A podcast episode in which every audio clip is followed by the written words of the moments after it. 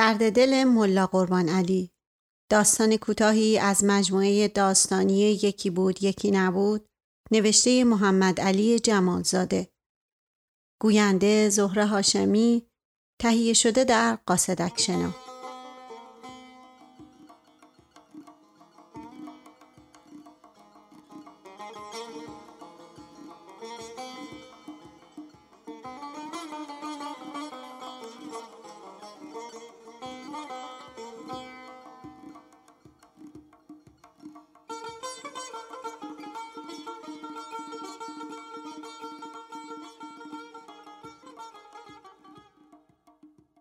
اسم دایی الاحقر قربان علی.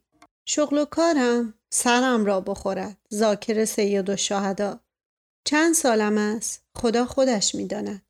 اگر می‌شد برگردم به سده اصفهان که مولد اصلی هم است مرحوم والد خدا غریق رحمتش فرماید. با خط خودش در پشت جلد زادالمعاد تاریخ به دنیا آمدنم را با روز و ساعت و دقیقه نوشته بود. اما این را هم یقین برادر ناخلفم تا به حال ده بار فروخته و صرف الواتی و لودگیش نموده است. خدایا تو خودت حکم ظالم را بنما. اما روی هم رفته باید حالا پنجاه سال داشته باشم. آه که چطور عمر گذرد. والله از اسب عربی تیزتر می رود. ریش سفیدم را نبین. خدا روی دنیا را سیاه کند که غم و غصه سیاهی چشم را هم سفید می کند. های های که چطور مردم توفیر می کنند. یک روزی بود مردم مسلمان بودند. از خدا می ترسیدند. امروز کفر عالم را گرفته. مردها ریش خداداد را می تراشند و خودشان را مثل زنها می سازند و زنها هم سبیل می گذارند که شکل مردها بشوند. خب دیگر این زن سبیلداری که در آخر زمان از بالای بام هاون به سر حضرت حجت علیه السلام می‌زند یا یکی از همین مردهای بیریش سبیل چخماخی خواهد بود یا یکی از این سلیته های سبیلدار که خدا تخمشان را از روی زمین براندازد که خاکه زغال را منی شاه سی و پنج شاهی هم کسی یاد ندارد. به دو دست بریده حضرت عباس به خوبی یادم میآید که نان خالص خلص من شاهش هفت شاهی و نیم بود. مردکه کاسه با چهار سر ایال و اولاد با ماهی پانزده هزار و دو تومان پادشاهی می‌کرد. خدا خودت رحمی به بندگانت بکن. واه که این زنجیر گردن خشک شدم را شکست. خدایا تا کی باید در این زندان بمانم؟ آخر بکشم و راحتم کن. اما بنده ناشک بنده خدا نیست. خدایا الحمدلله صد هزار مرتبه الحمدلله. به دادت شکر و به ندادت شکر. بله در سفری برای بردن نش مرحوم والده به مشهد و رضا مشرف شدم. در برگشتن در رسیدن به تهران مخارجم تمام شد و همانجا ماندنی شدم و پیش یک روزخان اصفهانی نوکر شدم و کم کم خودم هم بنای روزخانی را گذاشتم و چون صدای گرمی هم از برکت سید و شهدا داشتم کارم رونقی گرفت. اربابم که حق را اجابت کرد. ایالش را که علاوه بر افت و اسمت زندگی جزئی هم داشت گرفتم و 20 سال تمام نان و نمک سید و شهدا را خوردیم. هفته می‌شد ده پانزده منبر هفتگی داشتم. راست است که سواد درستی نداشتم. اما از صدق سر آل عبا یاد و هوش خوبی داشتم. همین که یک مجلس را یک بار دو بار می شنیدم یاد می گرفتم. و به مرور زمان در گرم کردن مجلس و گریز و دعا و فاتحه دستی پیدا کردم و مردم هم آن وقتها مقبول ازاداری می کردن. خانه ای نبود که محض شگوم یک بار در سال صدای عزا از آنجا بلند نشود. محرم که می‌شد از بیست خانه یک چادر بالا می‌رفت. حالا چیزی که رونق دارد روزنامه است که از کفر ابلیس هم رایشتر شده. ولی از مقوله دور افتادم و به وراجی سر عزیز شما را به درد آوردم. می‌پرسید چطور شد که در این زندان افتادم و زنجیر به گردن پوستی و استخوان شدم و کند و بخو به این پایم که کاش به گور می‌رفت گذاشتند؟ این سرگذشت دنباله دراز دارد و میترسم اسباب دردسر شما بشوم. نه؟ والا نه. خیلی خوب. حالا که راستی مایلی چه مزایقه توضیحات. کند و بخو آلتی است که برای نگه داشتن چهار پایان به پا و گردن آنها می‌گذارند. ادامه متن. بعد از آنکه چند سالی روزخانی کرده بودم یک روز در همان محله خودمان بزازی بود که بی ترین مردم محله بود. هیچ کس نشنیده بود که صدای حاجی بلند شده باشد. من چند بار در شبهای چهارشنبه که شبهای آب محله ما بود اتفاق افتاده بود که چند کلمه با حاجی صحبت کرده باشم و معلوم بود که حاجی مرد مقدس و خداپرستی است. صبح زود سلوات گویان عبا را سر می کشید و می‌رفت به دکان و از که می‌شد دکان را بر میچید و نان و آبی می خرید و عبا را سر می کشید و باز سلوات گویان برمیگشت به خانه. در خانه از صبح که حاجی می‌رفت باز نمی‌شد تا از که حاجی برمیگشت. شبهای جمعه را هم حاجی باز عبا را سر می کشید و پیاده می‌رفت به زیارت حضرت عبدالعظیم و طرفهای نیم شب و سحر برمیگشت. کلید داشت. در را باز می کرد و داخل می شد و پیش از ظهر جمعه را هم می رفت به حمام و از آنجا باز مستقیما خرید مریدی کرده و برمیگشت به خانه و دیگر هیچ کس هیچ وقت نشنیده بود که از این خانه سر و صدای ایشونوشی یا مرافعه و دعوایی بلند شده باشد و معهازا همه کس می‌دانست که حاجی هم زن داشت و هم اولاد. ولی راست است که اولادش منحصر بود به یک دختر.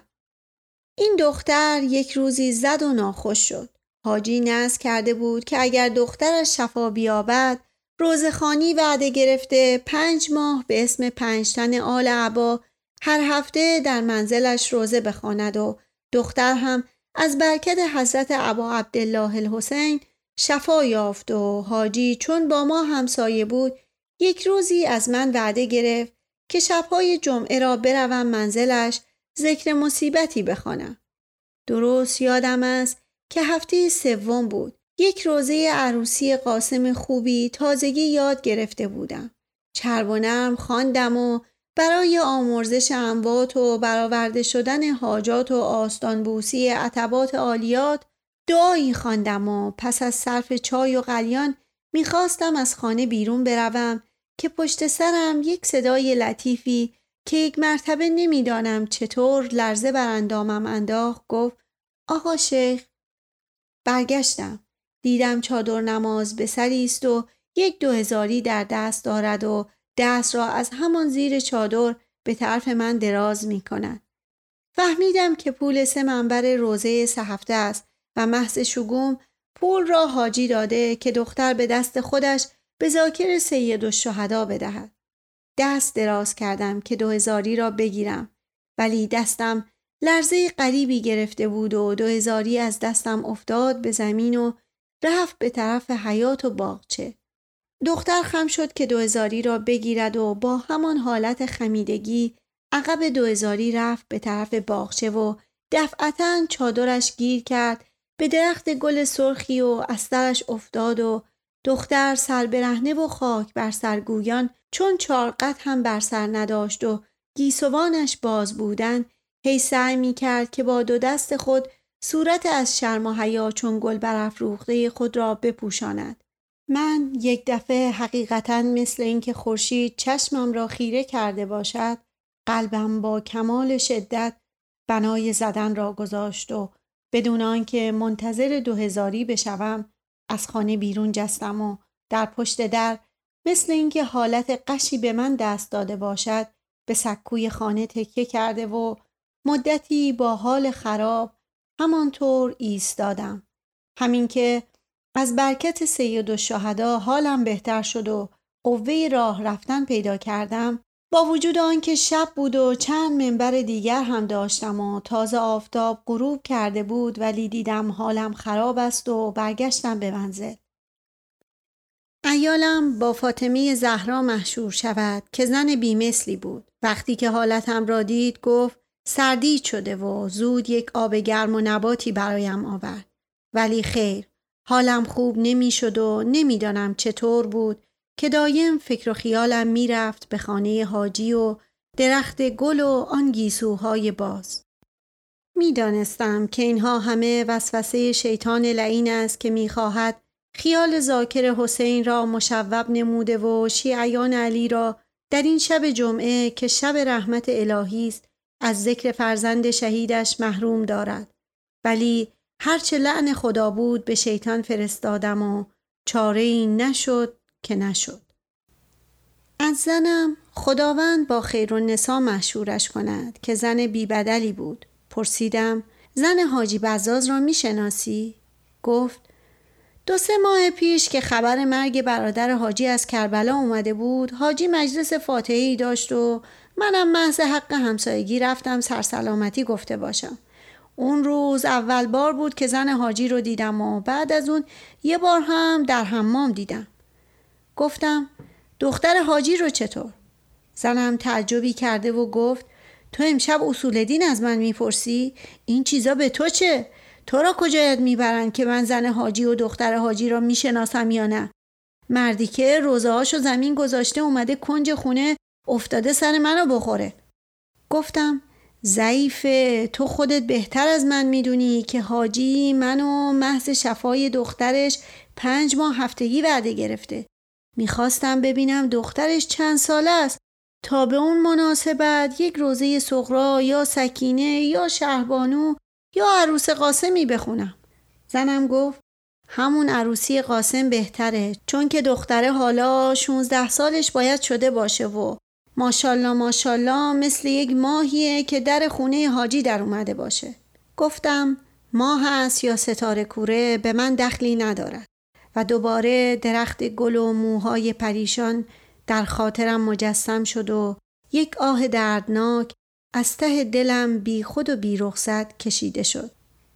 زنم هم خدا رحمتش کند که سرتاپا اسمت و افت بود حالت مرا که دید کمی قرقر کرد و نمازی تر و چسب چسباند و نان و پنیر و انگوری هم داشتیم خورد و با ورد قرنیان قرنیان قرنیان دم ما رو نیش اغرب را بسته و دعایی خواند و فوتی به اطراف دمید و خوابید.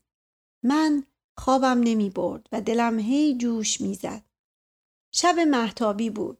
روی پشت بام دو تا گربه از همان اس بنای مومو را گذاشته و ولکن معامله نبودن. زنم با صدیقه طاهره مشهور شود که پاک دامنترین زنها بود.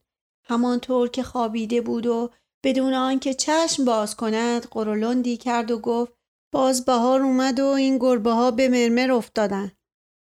توضیحات به مرمر افتادند به معنای آواز کردن گربه از روی مستی. ادامه متن من باز به کلمه بهار به یاد درخت گل و گیسوان پریشان افتادم و این دفعه خدایا استغفر الله یادم آمد که زیر گیسوان یک صورتی هم بود که از خجالت و شرم جلوی مرد نامحرم مثل ورق گلهای همان درختی که گویا از حسادت چادر را از سرش بدر کردند سرخ شد و خار غم به دل من کاشت. قلبم چنان بنای زدن را گذاشت که یقین کردم الان به صدای زدن آن زنم از خواب بیدار می شود و دیگر خر بیار و رسوایی بار کن. با از را مشهور شود که زن بیمثل و مانندی بود. ولی خیر خستگی روز و خانداری به کلی از این عالم بیرونش برده بودند و معلوم بود که به صدای نقار خانه هم بیدار نخواهد شد. خلاصه چه درد سر بدهم؟ نه سوره توبه سمر بخشید نه دعای خوابی که در طفولیت یاد گرفته بودم و هرچه کردم خواب به چشمم بیاید نیامد که نیامد حوصلهام سر رفت از رخت خواب آمدم بیرون و یک تا تنبان و یک تا پیرهن با سر و پای پتی پلکان را گرفتم و رفتم روی پشت بام. همسایه ها غرق خواب بودند و صدا و ندا از احدی بلند نمی‌شد. محتاب تا سر عالم را گرفته بود و دیوارها و پشت بامها مثل اینکه نقره گرفته باشند مثل شیر سفید بودند و گنبد مسجد شاه از دور حالت یک تخم مرغ عظیمی را داشت و مناره ها هم مثل دو انگشتی بودند که آن تخم مرغ را در میان نگاه داشته باشند. یکی از آن دو گربه ای که گفتم از میان دو پایم فرار کرد و ناپدید شد. از آن دور دست ها گاه گاه موج نسیم صدای آواز شیرینی را به گوش می رساند. یک داش سرمستی از پشت کوچه میگذشت و با صدای خمارالود این شعر را می‌خواند. شب محتاب و ابر پاره پاره حریفان جمع شوید دور پیاله. خلاصه دنیا روحی داشت و ما هم حالتی و کیفی. ولی قفلتا از همان نزدیکی ها نعره یا قاضی الحاجات سردمداری بلند شد و چرتمان را به هم دراند به صدای کشیکچی در یکی از خانه های همسایه طفل شیرخواری از خواب جست و بنای زاری و کولیگری را گذاشت و صدای مادرش هم می رسید که گاهی قربان صدقه می رفت و گاه گاه نفرین می کرد و فوش می داد. برای خالی نبودن عریزه سکهای زیر بازارچه هم یک دفعه به جان هم افتاده و قوقا و علمشنگهی برپا کردند که آن سرش پیدا نبود. من همین که به خود آمدم دیدم در گوشه پشت بام حاجی بزاز در پناه شیروانی شکسته ای مخفی و سوراخ ناودانی نگران درون خانه نامحرم و در نزدیک درگاه اتاق چشمم دوخته شده به یک رخت خواب سفیدی که موی پریشان دوشیزه خوابالودی سرتاسر سر نازبالش آن را در زیر چین و چکن خود آورده است و هم در خاطر دارم که با صدای ملایمی این شعر را گاهی در بین روزه های خود قالب می زدم و سکه می کردم زمزمه می کردم.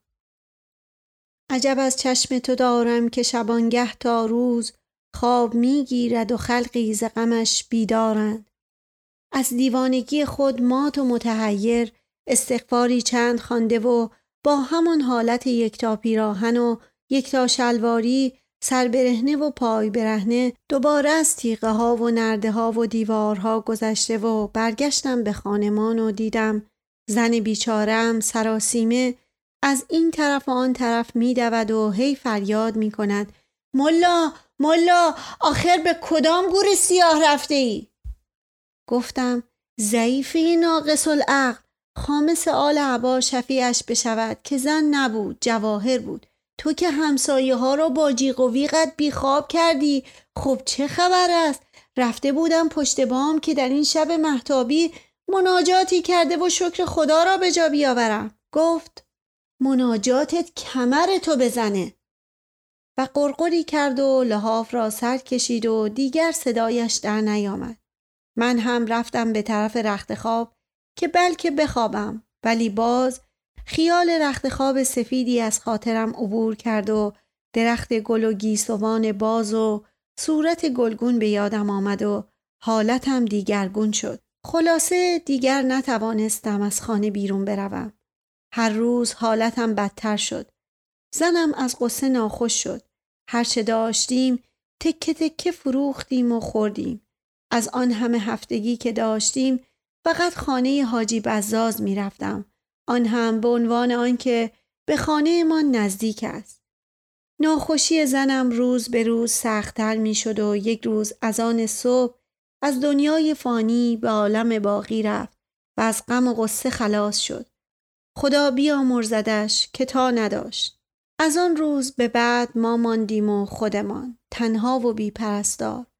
وقتی که از اسباب خانه و اساس البیت دیگر هیچ چیز نماند سدانگ از خانهمان را پیش علاف محله که در ظاهر مقدس و جانماز آبکش و در حقیقت دار و ندارش از تنزیل تومانی ده شاهی و یک قران بود و به قول مشهور درست جو فروش گندم نما بود گرو گذاشته و سیصد تومانی گرفته و قرض و قله حکیم و عطار و مردشور و غیره را داده و دو پولی را هم که باقی ماند به قناعت هرچه تمامتر برای بخور و نمیری نگاه داشتم.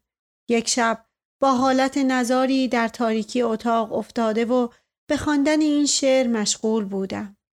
به روز بی کسی جز سایم کس نیست یار من ولی آن هم ندارد طاقت شبهای تار من.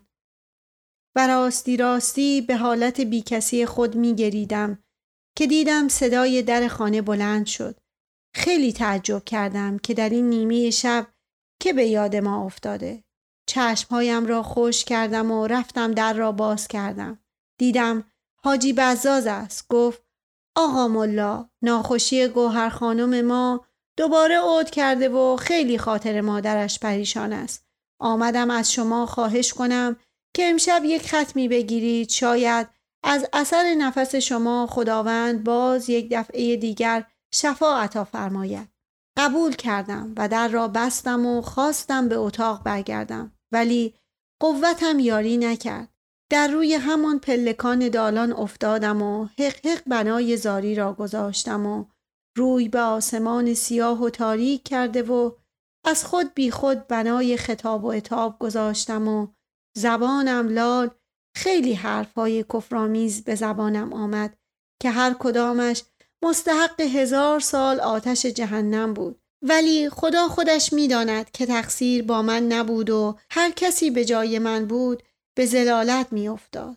یادم است می‌گفتم ای تویی که نمی‌دانم هستی و نمی‌شود هم گفت که نیستی.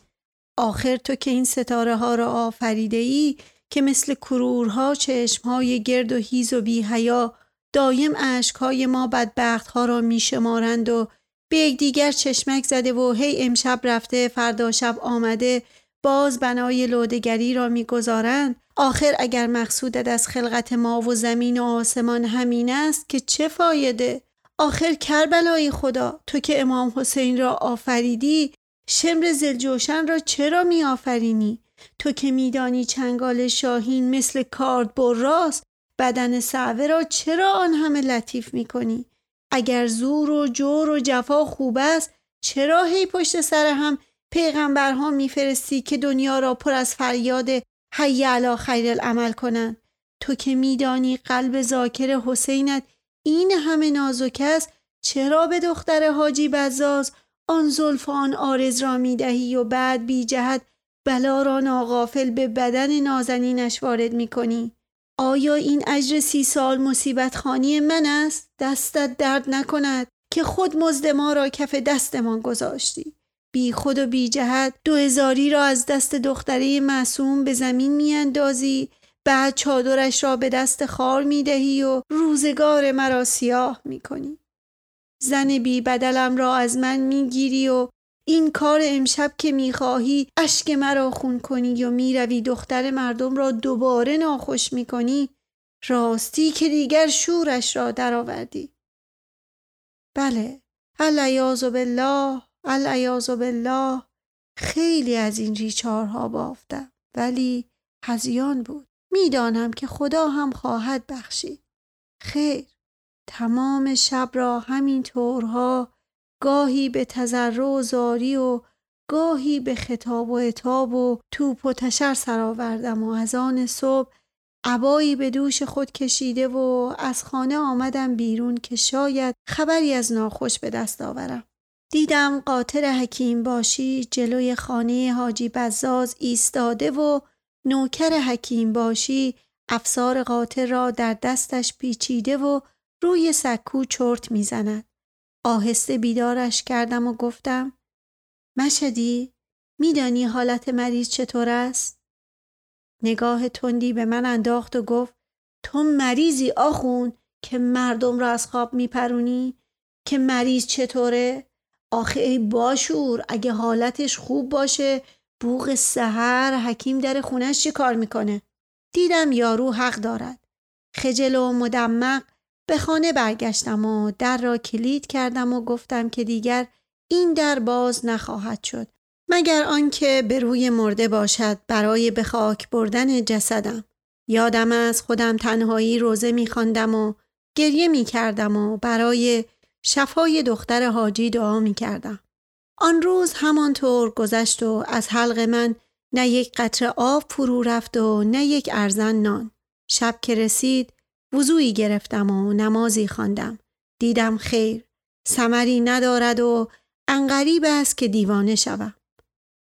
بند رخچوری را که یک سرش به درخت توت کل خشکی که در کنار خانه بود بسته بود و سر دیگرش به میخ طویله در دیوار باز کردم و به یک شاخه درخت توت بستم و سر دیگرش را هم خفت و گره کردم و علاللهی گفتم و می‌خواستم که به گردنم بیاندازم و از این دار مصیبت خلاص شوم که صدای در خانه بلند شد. من صدا در نیاوردم ولی دفعتا صدای حاجی بزاز به گوشم رسید که می‌گفت آقا ملا قربان علی آقا ملا قربان علی. بیمهابا به طرف در جسته و در را باز کردم که کاش باز نکرده بودم. معلوم شد روزگار جفاکار آنگل نوشکفته را از شاخ زندگانی بریده و حاجی آمده بود که از من خواهش کند سر نش دختر ناکامش که در همان نزدیکی در شبستان مسجدی گذاشته بودند که صبح به کفن و دفنش بپردازند قرآن بخوانم. خواستم بگویم که سواد ندارم ولی صدایم از گلویم در نیامد و حاجی سکوت مرا حمل به قبول نمود و رفت و باز من ماندم و تنهایی.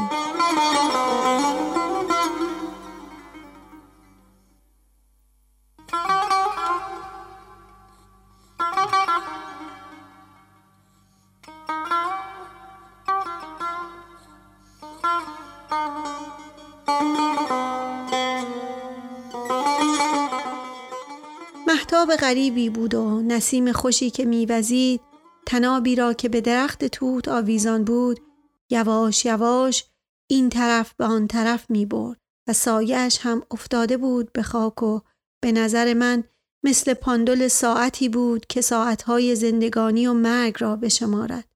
یک دفعه به خیال آن شب محتابی افتادم که اول بار صورت دختر حاجی را دیده بودم و باز آن درخت گل و آن گیسوی پریشان به خاطرم آمد و آه از نهادم برآمد و گفتم هر طور هست باز یک بار آن صورت هزار بار از ماه بهتر را ببینم. عبایم را که زن مرحومم که خدا با شفیعه روز قیامت محشورش کند که زن بی همتایی بود صد بار وصل پینه کرده بود و کاش کفنم شده بود به دوش انداختم و رفتم به مسجد. خود شما دیگر می‌فهمید که چه حالتی داشتم. که خدا نصیب هیچ یک از بندگانش نکند.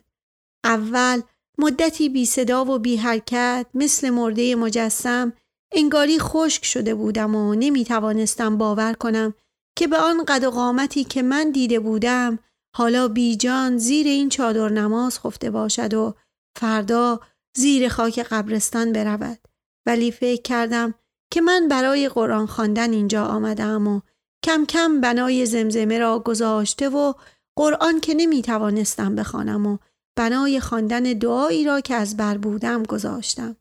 ولی اشک مهلت نمی‌داد و مثل ناودان روان بود. خدا می‌داند که از شب چند ساعت رفته بود.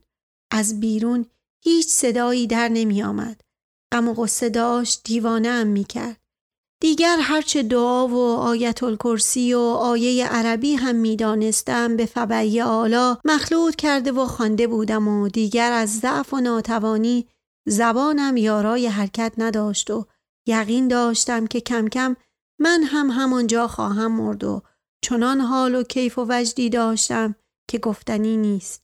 در آن حال قفلتا صدای مناجاتی در همان نزدیکی بلند شد و در آن دل شب این شعر به گوشم رسید. شب خیز که عاشقان به شب راز کنند گرد در و بام دوست پرواز کنند. این شعر چنان حالم را منقلب کرد که یک دفعه مثل اینکه جان تازه‌ای در بدنم دمیده باشند از جا جستم و فریاد زدم آخر ای ناکام چرا بلند نمی‌شوی؟ تو و مردن؟ به خودم گفتم باید باز یک دفعه دیگر این صورت را ببینم و بدون هیچ اندیشه و درنگی دستم رفت و چادر نماز را عقب کرد و صورت دختر پدیدار گردید با لب خندان و زلف افشان. خم شدم و دهنم را به دهنش نزدیک کردم و از خود بیخود شدم. چشم بسته شد و لبم چسبید به لب چون قنچه پژمرده و دیگر نفهمیدم چه شد. همینقدر یک دفعه حس کردم که لگد سختی به پشتم خورد و از حال رفتم و همین که به حال آمدم خود را در جای تاریکی دیدم. با کند به پا و زنجیر بگردن. معلوم شد که گزمه ها از پشت مسجد می گذشتند. در شبستان روشنایی دیده و به خیال اینکه دزدی آمده باشد زیلو یا حسیری بدزدد آهسته وارد شده و صورت واقعه را دیده و پس از کتک بسیار با دست و پا و امامه به گردن ما را از آنجا بیرون کشیده و ریشمان را تراشیده و چوب بسیاری زده و در زندانم انداختند که هنوز هم چنانچه می‌بینید همانجا هستم. ولی با وجود این روزی نیست که آن درخت گل و آن زلف پریشان و آن دهن خندان در نظرم مجسم نشود و آتش به عمرم نزند. ولی خیلی سر شما را درد آوردم. ببخشید. هفت سال تمام بود که با کسی صحبت ننموده بودم. پایان. بغداد رمضان 1333